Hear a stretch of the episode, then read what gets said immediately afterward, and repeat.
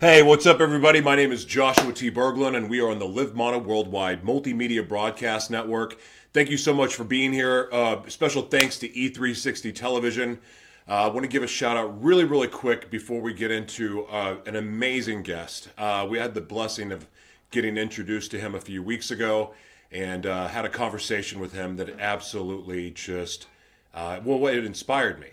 And we have, even though we go about things a little bit differently, this next guest has a heart for uh, people, for the youth, uh, the same way my wife and I do. And it just has been an inspiration. Ever since I've gotten to know him, I've been watching and uh, learning what he's all about. And he's just an awesome, awesome human being. But first things first, I want to give a shout out really quick to Pathwater. I'm actually today, for the first time, going to change bottles.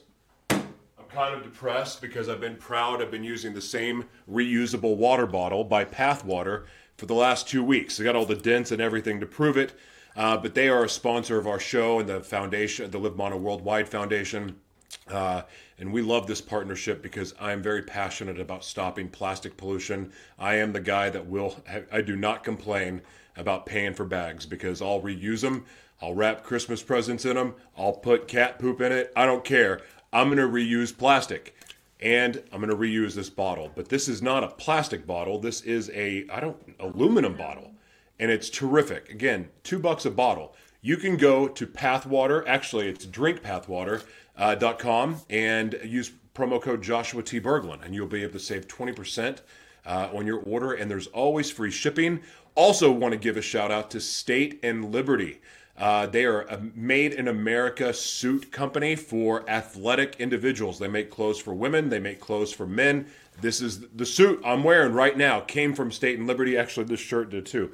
I love this company because, frankly, you know what? Every suit I've ever had that fit good was a $3,000 custom suit. Well, to give you an idea, I paid under $500 for this.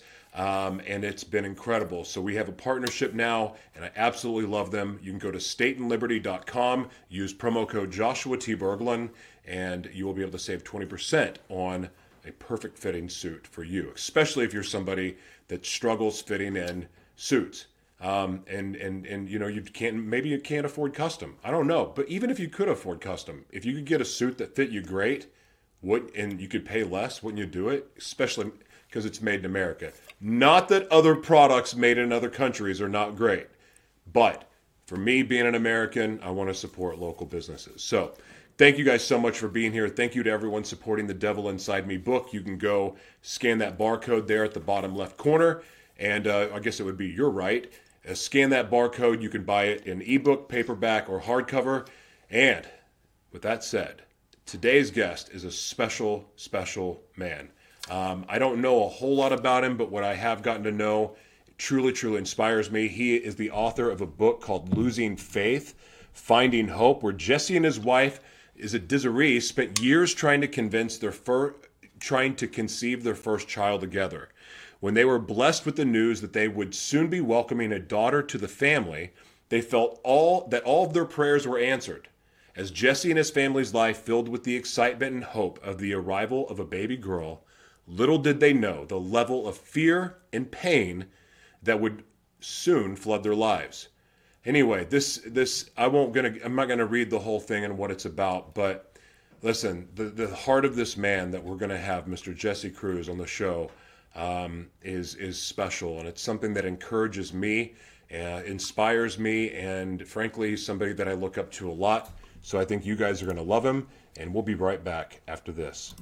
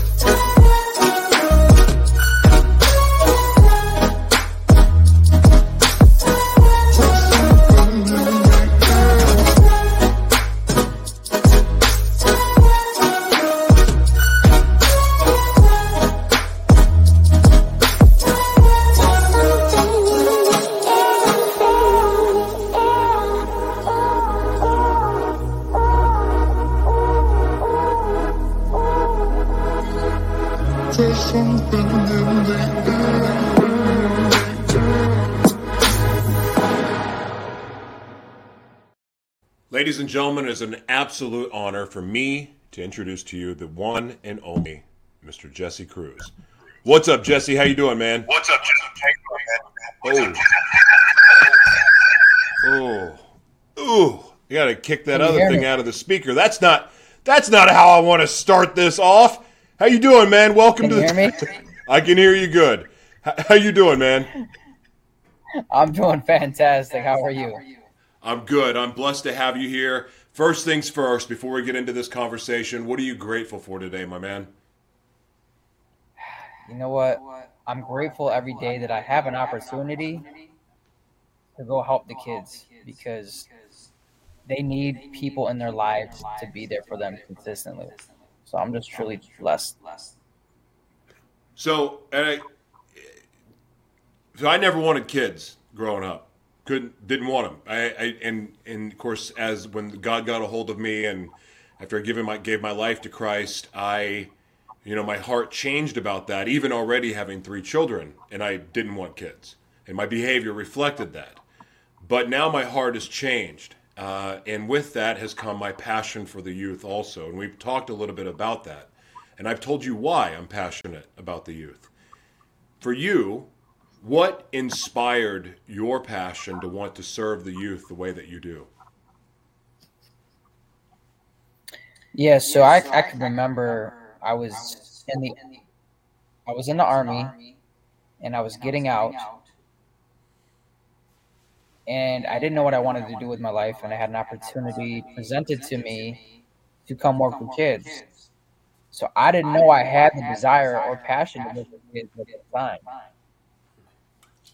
Hmm. And once I started working with the youth, I was able to see the impact that was being made, just being a consistent role model in their life, and I fell in love with it, and it's been just such a blessing ever since. Would you say that you've learned more from working with kids than you have adults? It's funny because when you're working with youth, you think that you're going to go in there and teach the youth a thing or two about life. But really, they teach me. Like, I learned so much from them. So it's just been amazing to see. I feel like children have a way of helping me have a different perspective which helps prepare me to help work with more adults and people my age. Isn't that interesting? I, I, because I, I feel the same way. I, my two daughters, I don't want to call them stepdaughters. They're, I love them as they're my, they're my own. Um, I learn more. I learn more about God and faith through them than I do in church most of the time. Uh, I learn more about myself and the, the man that I want to be when I'm around them. And of course, when I'm not that man, when I'm around them, I feel the pain of that uh, in ways that I never really experienced with adults. And it's it's kind of amazing, and I and it makes me think of you know the faith like a child and and what Jesus says about children. It just it kind of makes me want to be a kid because it just I don't know. There's something about that. Um, what would you say the biggest lesson you've learned from working with the youth has been? Wow, that's a great question. I think one of the biggest things that I learned is consistency. Wow. Is How doing so? what you say you would do when you said you would do it. Just being a person of your word. I think they're used to so many people saying they're going to do one thing and then they don't do it and it's just it gives them that security. It gives them confidence to know that they have that one person who is going to show up no matter what. You're, you know, yeah, because kids don't forget anything, and they do hold you accountable. And children also don't have filters, unless if, well, maybe they've been they've gone through some stuff at home. You know, there's some type of abuse or they're holding family secrets and things like that. What has been how has serving the youth affected you and your own family with your with your children and wife? Good or bad? I mean, it, it just I'm just curious. Well, it's it's given me a new level of compassion to understand that, like with my own children, I understand that they still are children, and hmm, sometimes I may have expectations to have them to think and behave like an adult, and that's not realistic because they're not there developmentally. So it's given me a new sense of patience and compassion to be more understanding and to really hear their heart and what's going on in their life. When you were so when you wrote the book about the the, the trouble that you guys went through with your preg- the pregnancy, were you already working with the youth, or did you start working with the youth after the fact? So I was already working with youth before I wrote the book. Did it prepare you? So in working with the youth, was did that prepare you for what you went through going through the, the pregnancy scares that you went through? Well, it helped me with my other children, right? Mm. So it helped me to be that consistent figure in their life during an uncertain time. But as far as the pregnancy went, you know, there's just some things in life you're never going to be prepared for, no matter how much you study, how many experiences you had. The blind side just happens to all of us from time to time, and you're never totally prepared for it. God, yeah, I don't know how you could be prepared for it, but I thought I'd ask. I I can't. Our our daughter uh, broke her fractured her elbow this summer, and uh, and we you know and it was like we were wrestling on a bed and like me and the girls and the the girl that, that my daughter that broke her elbow jumped on my back and like just bounced off. Like it was we had a bouncy bed and she did like a macho man randy savage off the top rope kind of thing lands on me bounce off and I remember as I looked back and I saw her floating, I was like, oh my gosh. And my heart just sank. And I'd never been scared of, like, I, I don't really get scared of things anymore, but that terrified me. And then, of course, her going through COVID, both daughters going through COVID. Like that was that was heart wrenching for me, but I, I I can't even imagine what that's going like. It's such a miracle for a baby to be born and created anyway and here you are you're going through that. Can you tell everybody like what that was like for you when you find out you're pregnant and tell everybody about that journey um, and then why you felt like you should write a book about it? So you know the doctors were telling my wife that the likelihood of her having another child was almost impossible. So we were already discouraged from that information. So after years and years of praying and trying that prayer was answered, and we were excited to see our baby. And you know, our baby was supposed to be born in May, but she was born in January.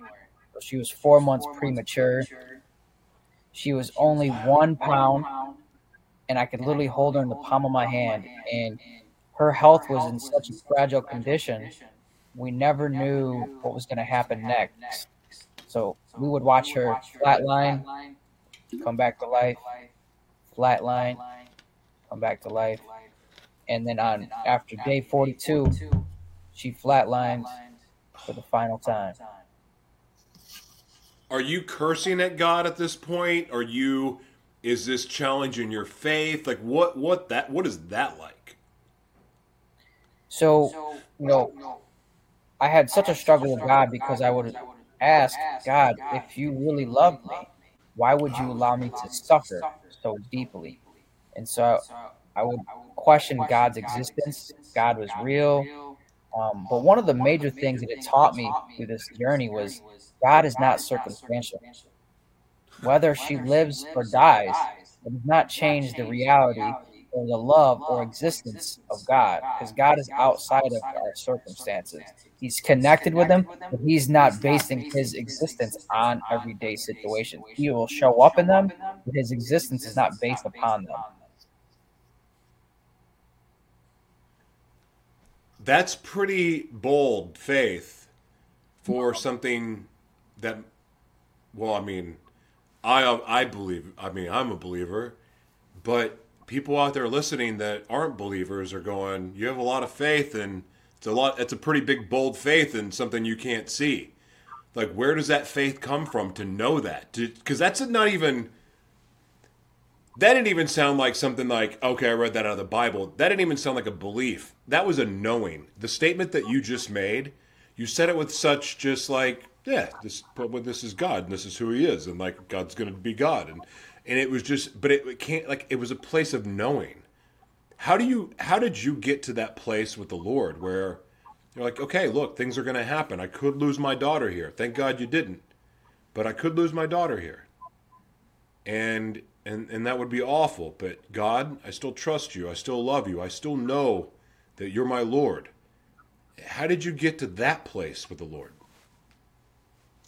Yeah, so watching her do well and then after day 42 when she literally died and that was the final time I saw her was February 16th, 2017. She actually oh, she died. Died. Yeah, she did. Oh my gosh, I thought she made it. Oh, I mean, I haven't read the book. I just saw it today. I didn't know. Oh my gosh, Jesse, I'm so sorry.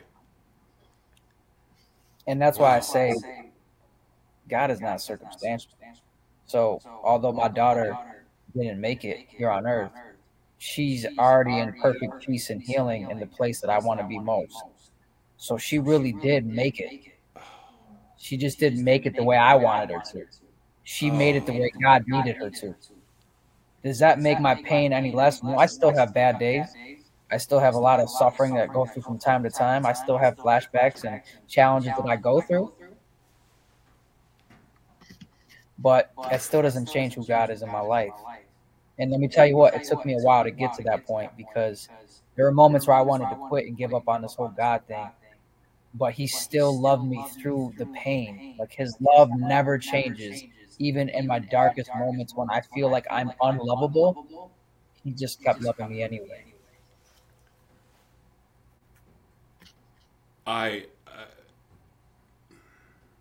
so I have this thing, uh, and and I and I apologize for not knowing that, but I'm really big on not talking to people before I interview because I I just want to ask what I'm curious about, and and I want to be led. You know, I led by the Spirit with anything that I ask, and sometimes things like that happen where it's kind of embarrassing, um, because I just I didn't you know like I didn't have a chance to read the book. I saw it today, and I I didn't you know I didn't know, and I and I'm I'm embarrassed by that, but I'm at the same time I'm just blown away by like this you. I mean, that's got to be tough. Like, to, I mean, I've been so mad at God over things, like uh, the different things that happen in my life, and and I just wanted to attack him and and hate him and ignore him and just like you're just you're not you don't exist. Why would you do this to me? But every time I've done that, every time I've been mad at him, not only have I learned that God's a big boy and he can handle our anger, um, but he still shows up when, you need him. And what, how did God, how can you, there's a lot of people out there that are watching that have lost loved ones, that are in the process of losing loved ones, or going to lose loved ones. Can you talk about how your relationship with God, like how did God comfort you? How did God communicate with you to to give you the strength to keep going, to do something with your pain, to take this and, and, and be the blessing that you are for others. What did God say to you, or do to you, or how did He speak to any of that stuff? Well, one of the first things that I learned in my wrestling with God is that God convicted me and said to me, You think you're a better father than me? Huh. And I actually did. And that's the problem. So Father knows best, right? And I think I'm a great dad, but I'm in no comparison to him. And I just had to trust him, even when it made no sense, even when it was undeserving, even when it was unjust, even when it was the worst moment of my entire life. I still had to trust him. That doesn't mean I like the results. Doesn't mean I'm happy with what happened. But I know that God takes your mess and turns it into a message and he doesn't take what we lost. He lets us use what is left. And what was left was the hope of heaven, the hope of healing, the hope of sharing this story to impact people because the pain and trauma I went through wasn't just meant for me, it was meant for other people going through it too. And so now I can be the person to help encourage people who are losing their loved ones so I, they don't have to struggle the way that I did. By there's a lot of people that are finally getting to this place of courage where they feel like they can share their pain, they can share their struggle, they can share their addiction, they can share all of that. They're oh, they're getting you know they're getting there because they've heard pain, purpose. They've heard that God will use every use everything that we give them, and so they're now stepping into that that place of courage to do so. But one of the things that happens when people first step out, typically, and say, "I've battled chemsex addiction. I've battled." Uh, uh, abuse, I've uh, rage, I've battled loss, I've, I have resentment towards being cheated on. I've they step into that. What they find when they first start talking about it is sometimes they trigger themselves or the audience that they're li- that's listening triggers them in their response. Did you experience anything like that when you started your journey, sharing your pain uh, for the pur- well to to give it purpose? So early on in my recovery process of loss, because I, first of all, I think grief is a thumbprint it's unique to the individual person who goes through it. That's good. And it is a lifelong journey. And sometimes those waves of grief crash over you, and sometimes it's ankle deep, and sometimes it's over your head. And you never know when the next wave is going to come. And there's certain things that can trigger you. For me, it could be early on, it was a song.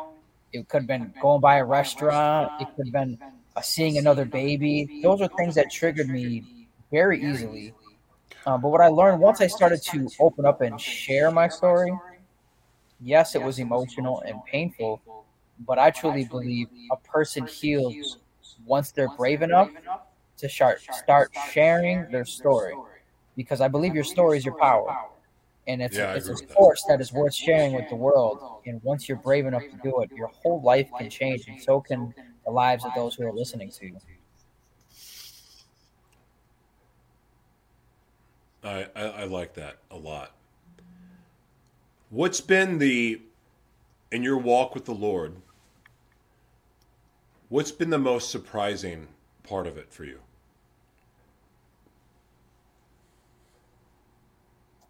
One of the most surprising things about it is how much time and energy and effort I spend on things that he didn't call me to do.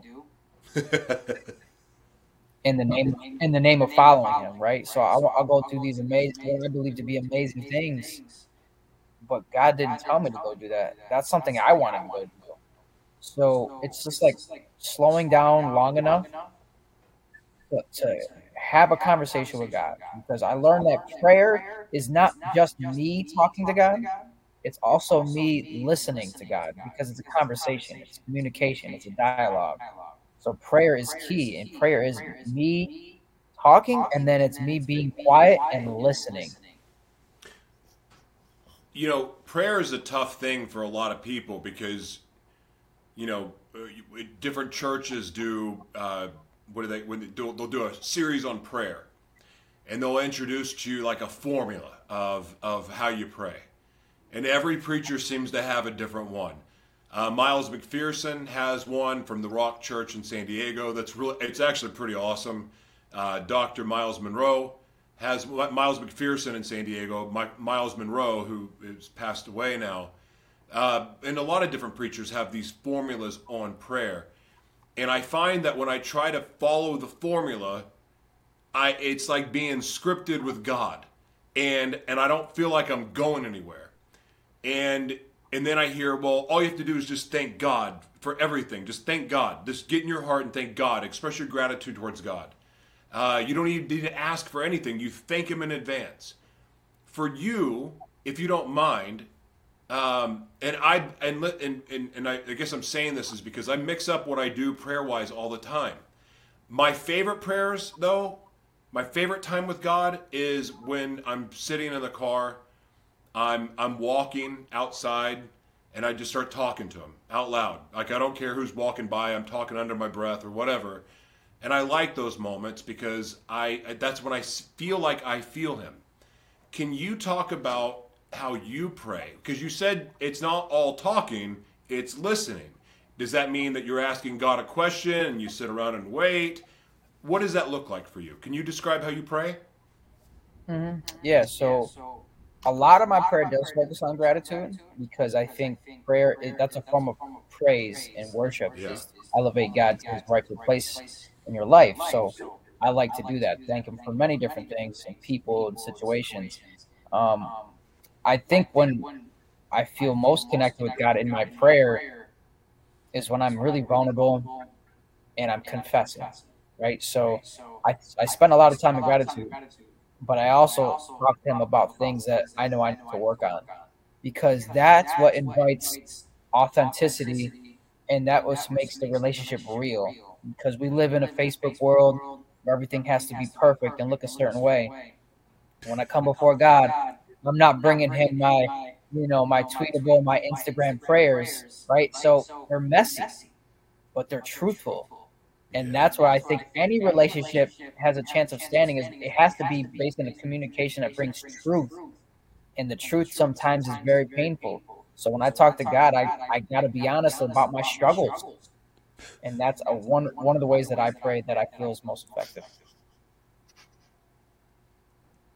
I used to lie to God all the time, and it seems so silly now. Like, because He knows anyway. Like, why? What do, what do I think I'm actually hiding from God? Of course, now God gave me the assignment to not hide anything, which has been. You talk about the perfect Facebooks. Mine looks like a bad acid trip sometimes, but but that's what God's called me to do, and I'm cool with that. I want to ask you something too. Um, so I'm big on put I my whole everything that I'm about is about putting a spotlight on my shadow world. Thank God I don't have a shadow world anymore. Um, I got out of it because the lights are on it. like there's no more shadows there. Um, but that said, you know, I've the, the it's not even a deal that I made with God. It was God's command to me. It was a specific assignment that you're going to put a spotlight on your shadow world and even when you mess up you can't you don't get the luxury of secrets you're going to talk about it and for me it's talk publicly about it a lot of people of faith don't they struggle they, they keep the things they're struggling with inside because they're worried of shame. And then some people over the beliefs that, well, you do need to talk to somebody, but you know, you just you need to choose the right person. For you, as a as a man of God, with the things that you struggle with, or even maybe it's amongst your friends or people that you work with, when you're advising, how do you how do you address people with their secrets or secret shame secret guilt, guilt, maybe a double life. Like, how do you feel about public confession or how you should, uh, you know, get rid of your secrets? How do you, how do you feel about that? Mm-hmm. So one of the key things that I what I do, you know, with the people that I'm coaching, right, is that I invite them into my life because it gives them permission to be themselves. Yeah. Because although it looks good to maybe have your life look and appear that you have it all together, um, people really connect when you're being real. So they're being impressed by your strengths, but they connect with your weaknesses. And so what I like to do when I'm working with people is that I'll just talk about things that I've struggled, and that literally just opens up the floodgates for them to be real and to be themselves.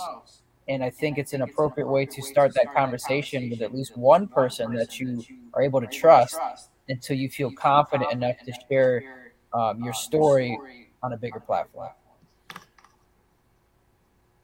When did you give your life to the Lord? I gave my life to the Lord in 2013. What year is it now? 22. What was the moment? What like what was the deciding factor for you where you just go I surrendered? Like my life is yours. What what was the was it a breaking point? Was it what what, what was it? What was it that led you to that point?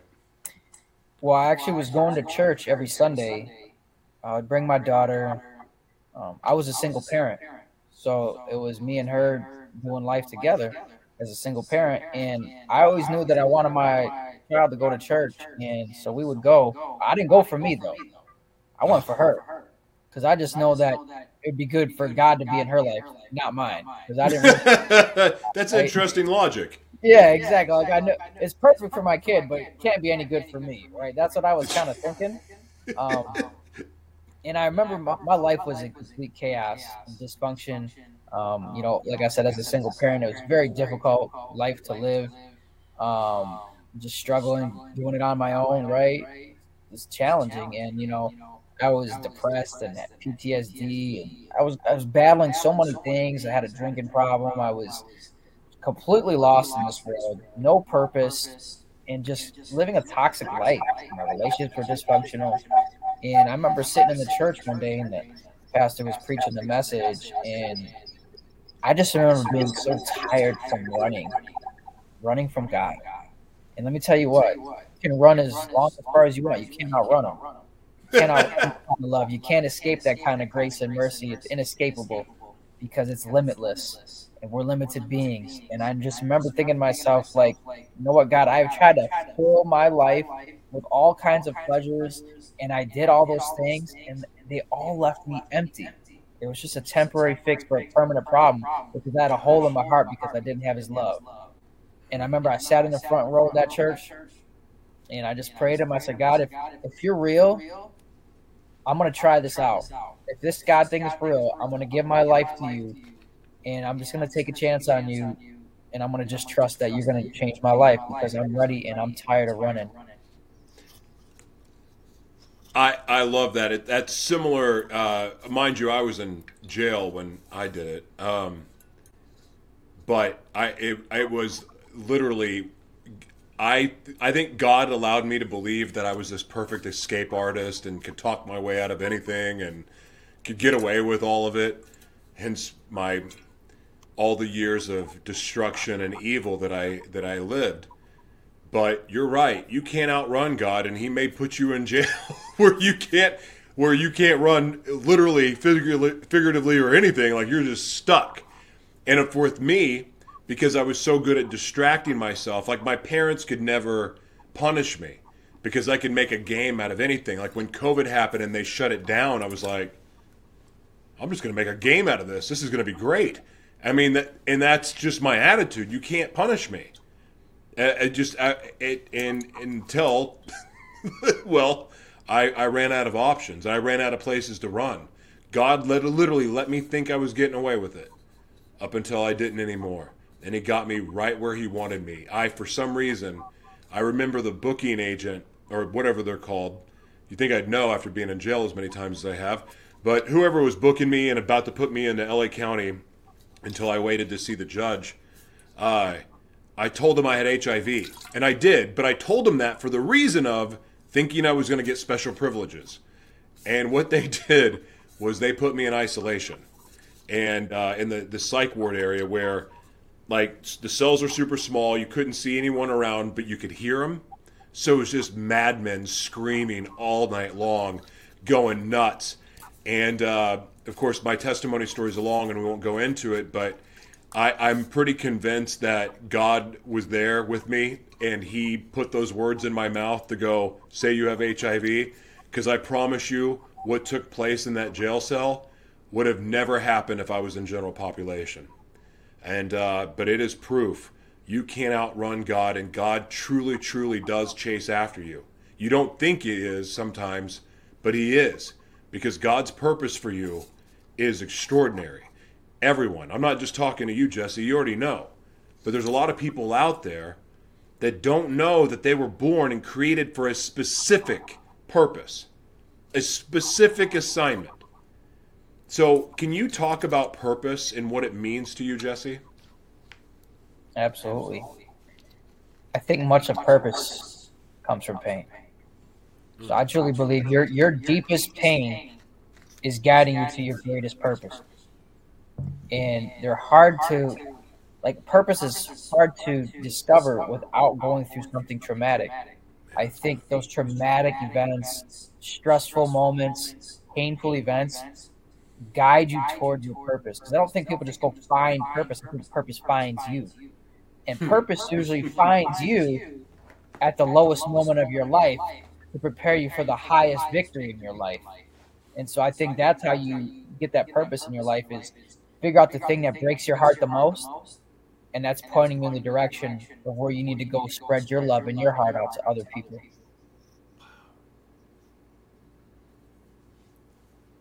What you've you've been through a lot, Jesse, and um, I've been through a lot, and you've also accomplished a lot. But I know what I've learned with my own journey with the Lord is that for every Mount Everest that we climb, there's a new one to climb right after it. What for you is your new Mount Everest? What are you what what are you climbing right now? Mm-hmm. That's a great question. Um, two things, and you know sometimes you never climb that next mountain all the way, right? Um, I think God sometimes puts mountains in your path too high to climb on purpose because it teaches you to depend on Him Oh, that's good. and know that you cannot do it on your own. So some mountains will just you will not reach the summit ever because if you did, you wouldn't need God to begin with because then you would be God. So He leaves specific things in your life you will never accomplish or that pain you may never fully recover from, or it's a certain thorn in your flesh that we all have. Um, but needless to say, obviously for me, I want to be the best husband for my wife. I want to be the best dad for my my girls. And then also next, professionally, uh, we're going to start doing retreats in 2022. That's a big mountain we're going to climb next. Looking forward to just connecting with amazing people who want to grow their community and want that support and just find that purpose in relationship with people because your purpose is always going to point you to people. That's true. Yeah, our, and our purpose. The craziest thing about it is we're given these extraordinary gifts that we could use for our own benefit. Um, but the, the the secret is using it to be a blessing for others, and and that's an amazing way to use your purpose and gifts. And because it's our purpose, I often say that our pain and our trauma isn't even about us. I mean, it feels like it's about us while we're going through it, but the opportunity that the opportunity that we have uh, to be able to use that for good just shows you why God's so extraordinary because He knew that there was going to be sin, there was going to be heartache, there was going to be pain. He knew all that, but He designed things in such a way that we get to use it to live a life full of joy my original broadcast uh, that I did was Gratitude Unfiltered. And it was about finding gratitude through life's most traumatic moments. And my whole life was just one giant filled trauma experience of self inflicted trauma or trauma I didn't ask for, trauma that I inflicted on other people. But, you know, God being amazing as He is, once I gave my life to Him, it's amazing how He'll use it. And that's pretty cool. Um, I want you to share, if you don't mind, tell everybody what you do with the youth. I, you have an organization specifically for the youth, correct? So I work at an organization called the Youth Advocate Programs. Okay. And Talk so I've been that. there, yeah, I've been there over ten years. Um, it's it's national and international nonprofit organization serving youth um, from birth all the way up to 18 and we work with the entire family so the beauty in it is that although we're working with youth as our primary focus we have a wraparound approach where if there's a teacher a coach mom dad brother sister who are involved in their life we work with them as well to come up with the best plan for them to be successful because it's going to take a team of people to help that youth to get to the next level. And so we love to collaborate. We help them to develop the skills that they need to be successful in all areas of their life. Well, so we're really passionate about teaching the future of media, um, the, the skills that are necessary to be prepared for that. So if there's anything that my wife and I and our foundation can do to support what you guys are doing, um, let us know. I, we'd love to collaborate with an organization like that.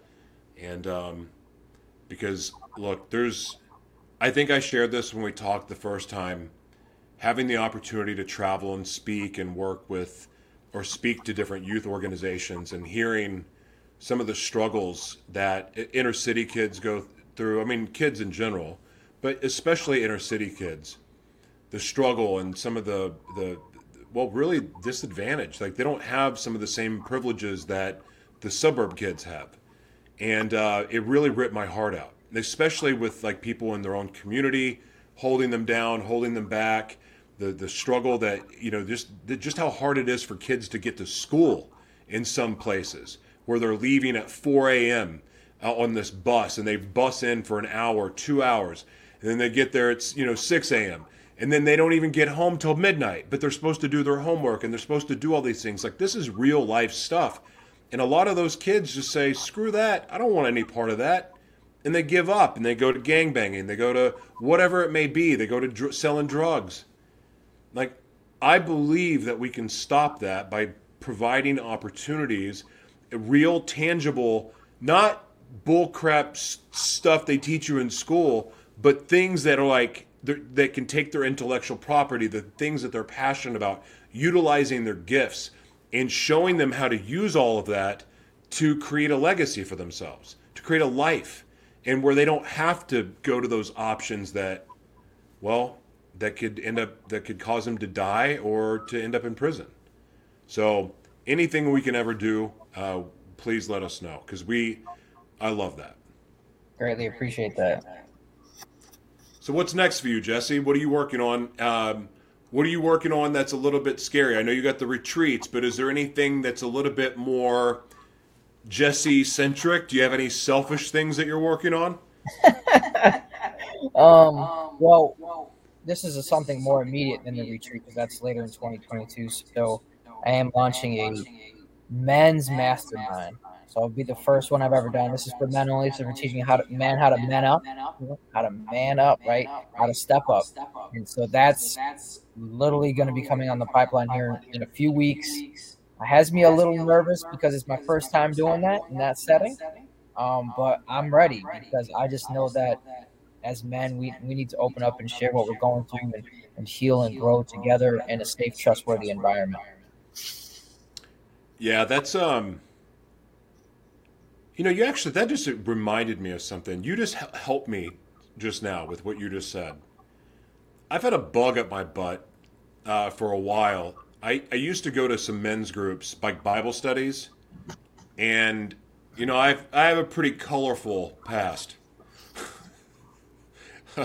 and uh, and when I first gave my life to the Lord, I would go to these Bible studies because I was was am and will be committed to seeking and having a relationship with the Lord because I, I don't want what my life was like before. I know what my life was like without Jesus, and I want no part of that. Um, but one of the things that I've really struggled with is, you know, I get pretty angry at the church. I get, I get, I, have had my feelings hurt quite a bit at, at church, not because of the pastor, but because of being in that setting around men and I'm very bold with my testimony. I don't sugarcoat it. I don't hide anything. I'm probably more open than I should be, but I'm being obedient to what God asked me to. But been in doing that, I've felt a lot of rejection from the church. And um, but you just helped me reframe something because you're talking about men struggling up with opening, I, uh, opening up, and it being okay to talk about I mean, one of the problems that men deal with, men that have been sexually abused, it messes with you. It changes you. Oh, it changed me. It permanently changed me. It, it, it changed my view on the world and re- changed everything in my life. And, but, you know, you start talking about those things and you talk about the consequences of, you know, trying to keep certain things a secret. And just, and even in sharing my testimony, like I've made people very, very uncomfortable and I felt rejected when I wasn't invited back to the Bible study or I didn't feel accepted. But what you what you just helped me see, Jesse, was that maybe they're just not ready. Maybe it was a mirror for them. Maybe it was that they were uncomfortable because they know that they're struggling with some of the same things still. And here's the reason like we have so many pastors that are getting in trouble because of their double lives and their secret lives because they're keeping their secret struggles quiet. And I think that that's going to contribute to the downfall of the church as we know it. But for me personally, being able to reframe my attitude where they just rejected me and whatever, I can look at it uh, from a different viewpoint. So thank you. Because that is one, there's one church in particular that I, I'm pretty sure that I've held on to some animosity towards, and I've just let it go. So thank you for that. That's amazing. For sharing. It's, so, it's subtle, but it was like literally like that. God showed me something of a different way to look at it. Because men are not they don't cry, you big wussy. What's wrong with you? You can't act like suck it up. You got to 10x your life. Rise and grind. All those things. You got to push through it. And then you go, what do you have? You've got a bunch of overgrown babies in, in men, men's bodies being maniacs that aren't in touch with them feeling they're in touch with themselves. They don't know who they really are, really are. They're angry and pissed off at the world. They don't they're scared. But when a man's scared it comes out a lot different than when a woman's scared. And so it creates a really messed up dynamic. So kudos to you for doing that. Because it's okay for men to talk about what they struggle with. In fact it's probably the most powerful thing you can ever do. So good for you, man.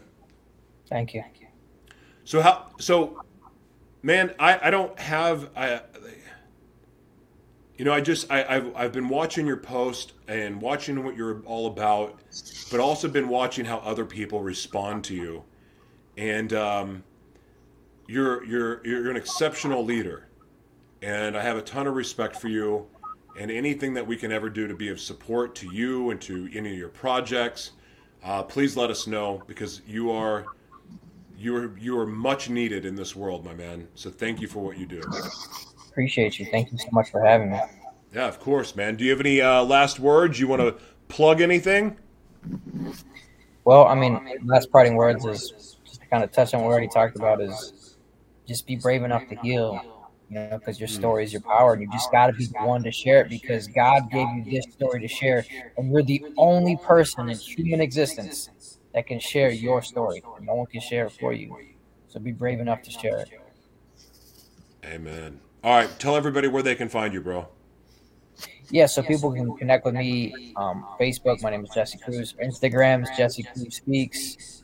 Um, I'm also on Clubhouse. We go on Clubhouse. Jesse Cruz Speaks on there. Um, emails author Jesse Cruz at gmail.com. Those are all the best ways to get a hold of me. So if you want to connect with me, send me a DM. Love to connect with you. Cool. And then the media kit that we create and publish will have all of his links there. You can go to livemonoworldwide.org. You'll be able to find this episode in podcast form, video on demand, uh, and the full transcript too.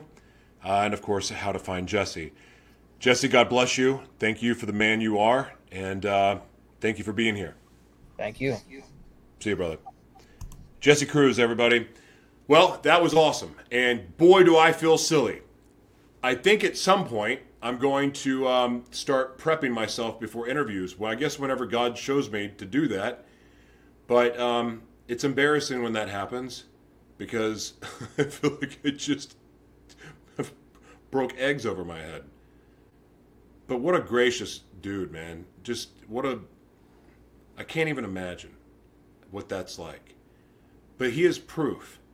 I mean, I, I think I can think of cancer, I can think of disease, I can think of all of the things in the world that the COVID, I can think of cancer, all of that stuff, and how painful that would be to, to experience or to lose a loved one. And I have from that.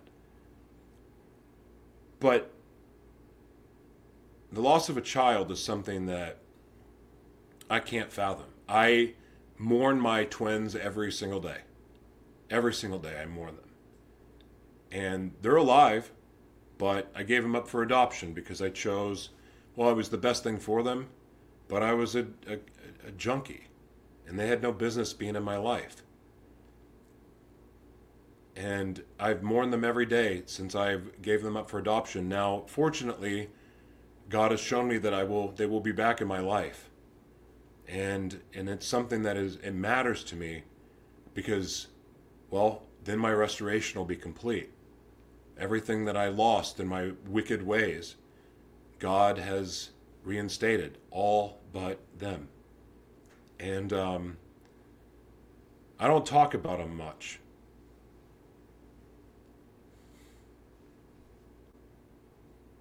I don't talk about them, but they're in my heart, you know? And uh, so much of what I do, as crazy as it may seem, even the confessing of mistakes, even like talking about the struggles when I switch and become a different person for a few days or a month, like it happened a couple a couple months ago. Um, you know, I talk about those things because I want them to understand. Because we have to be honest with our kids. One of the discussions that Jessica and I had last night, um, because I had a switch recently, and you know the kids got to see um, one of my bad sides. But the thing is, is that I know that kids forgive, and and I thank God my wife forgives because I, I can't always control it. Um, but we're going to talk about it. And so it's one thing hearing about having multiple personalities and DID, and those of you that are familiar with it, you know it's quite a mess and it can be. But when my wife is ready, and even the kids, because the, we've been honest with the kids about it, and we're going to have another honest conversation about it. But I think it's really, really important um, that my wife starts talking about her experiences with me when I have my alters, because you know all that crazy stuff I did in the devil inside me, that's there. It's all true. Like, I'm, you know, God has healed me and is healing me, but I still deal with stuff. And yeah, I have a suit on, and yeah, God's restored my life, but I'm still crazy. But I'm also a genius, and God's using my crazy. And part of the, the, the command that God gave me was to put a spotlight on my shadow world. Well, part of that, even though I don't have secrets anymore, is to really walk out this DID thing. And everyone's got their opinion about it. It's demonic and all of that. Well, I believe it demonic caused it, but I'm not a demon. So one thing that you can expect from us moving forward is that when Jessica's ready and she's decided is that she's going to start talking about her side of this and we'll talk about it together. Because here's the thing that's true. You can still have a healthy relationship with a maniac. she just shook her head. I am a maniac. But like I said, I'm also a genius. And and my heart for the Lord is real. And it doesn't mean that I don't go through some really weird moments in time where I don't see or feel the Lord. But it's important because there's other people that love the Lord too that struggle with this. To and family members that struggle because trust me, DID affects everyone. It doesn't just affect the person that has it, it affects the people that choose to love them too. And they need to have a voice. They get to have a voice. And I'll be gosh darned if if I will ever suppress my wife's voice. Because I believe that this is important to talk about. So you talk about pain, you talk about your struggles and, and how God's going to use them. Well, our hope uh, Jessica and I is that with her talking and eventually even the kids being able to share their experience and how they're working through it, how they keep themselves safe or how they thrive, how we're able to have a healthy relationship in a such a weird circumstance. Well, we're hoping that we'll be able to help other people heal too. Because it's not it's doable. And that's to me is something that's really special about the Lord. So, anyway, enough of that. Thank you for being here. Thank you to everyone watching on the Live Mono Worldwide Multimedia Broadcast Network, powered by E360. Uh, those of you out there that are looking to start your own network, uh, something really cool for you. Uh, so let me know. I want to give a shout out again to State and Liberty. Thank you for the suit, my wardrobe today. And um, you can use promo code Joshua T. Berglund at stateandliberty.com and Pathwater. I absolutely love these guys, and this water was good. This was still water. Never had still water before. Pretty good. I don't think I've had still water. Is still regular water? like Still water is what comes out of the faucet. Oh, you know what? I was thinking, what's the distilled water? Never mind. Anyway, this was good tasting water too. You can use promo code Joshua T. Berglund at Pathwater. I want to give a special thank you to Jesse Cruz. Thank you so much for being here. God bless you. You guys all follow him, follow his journey. He's like seriously, his content is uplifting, it's inspiring, it's it's heartfelt, and uh, you guys go support him. God bless you again. Thank you for being here. Bye bye.